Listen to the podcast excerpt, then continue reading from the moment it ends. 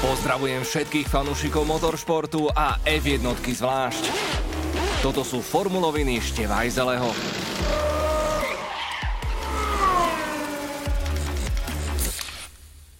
...281 absolvovaných pretekov a rovných 100 víťastiev. Lewis Hamilton vyhral skoro každé tretie podujatie, do ktorého vyštartoval. Absolutne šialené štatistiky. A to sme si ešte pred pár rokmi mysleli, že Schumacherových 91 triumfov bude navždy neprekonateľných. Pritom sám Schumi po konci kariéry vyhlásil, že rekordy sú predsa na to, aby sa prekonávali.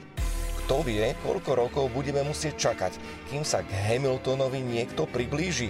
Ak vôbec, aktuálne je druhým najúspešnejším pilotom Sebastian Vettel s 53 víťazstvami. Ale bola to práve veľká cena Ruska, ktorá bola dokonalým príkladom toho, že nikto nemá absolútne nič garantované. Po premenlivej kvalifikácii a aplikovaní všetkých možných trestov na nás totiž z osudia vypadlo zloženie štartového roštu ako z inej planéty.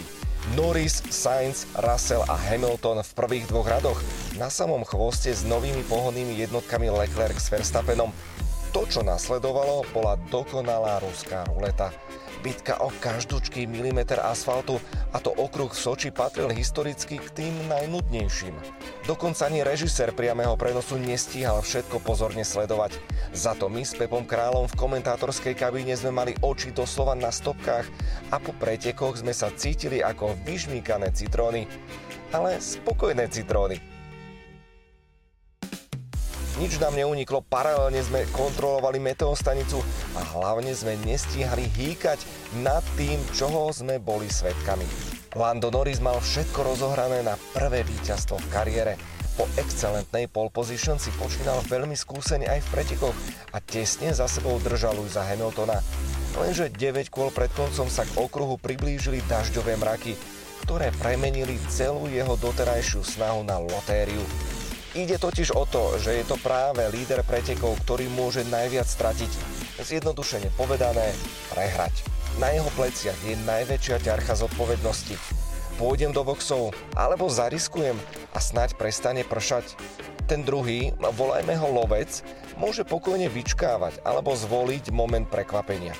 Hamilton najprv ignoroval volanie Mercedesu, ale nakoniec, hoci s námietkami do boxov po prechodné pneumatiky prišiel. No a tu vystáva kľúčová otázka, ktorá momentálne trápi všetkých fanúšikov McLarenu. Prečo do pekla nechali Landa na trati, keď všetci zašli po intermediálky? Nuž, všetky týmy oficiálne využívajú rovnaký meteorologický systém, ale k dispozícii môžu mať aj nejaké vlastné. Vyzerá to tak, že McLaren v prvom rade zradila tímová rosnička a v druhom komunikácia.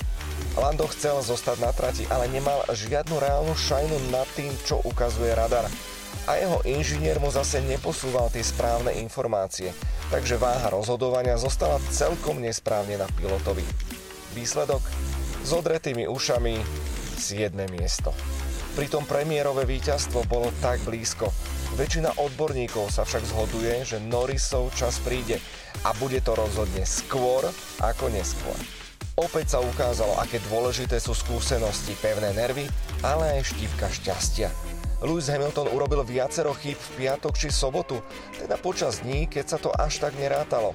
Napokon však zo svojho stého triumfu nemal dokonalú radosť.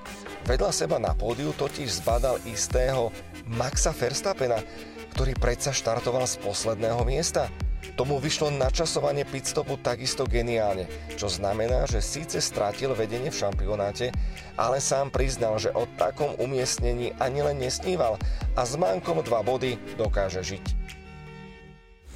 Trojicu na pódiu doplnil rovnako bojovne naladený Carlos Sainz na Ferrari, takže status nepredvídateľných pretekov bol splnený do bodky.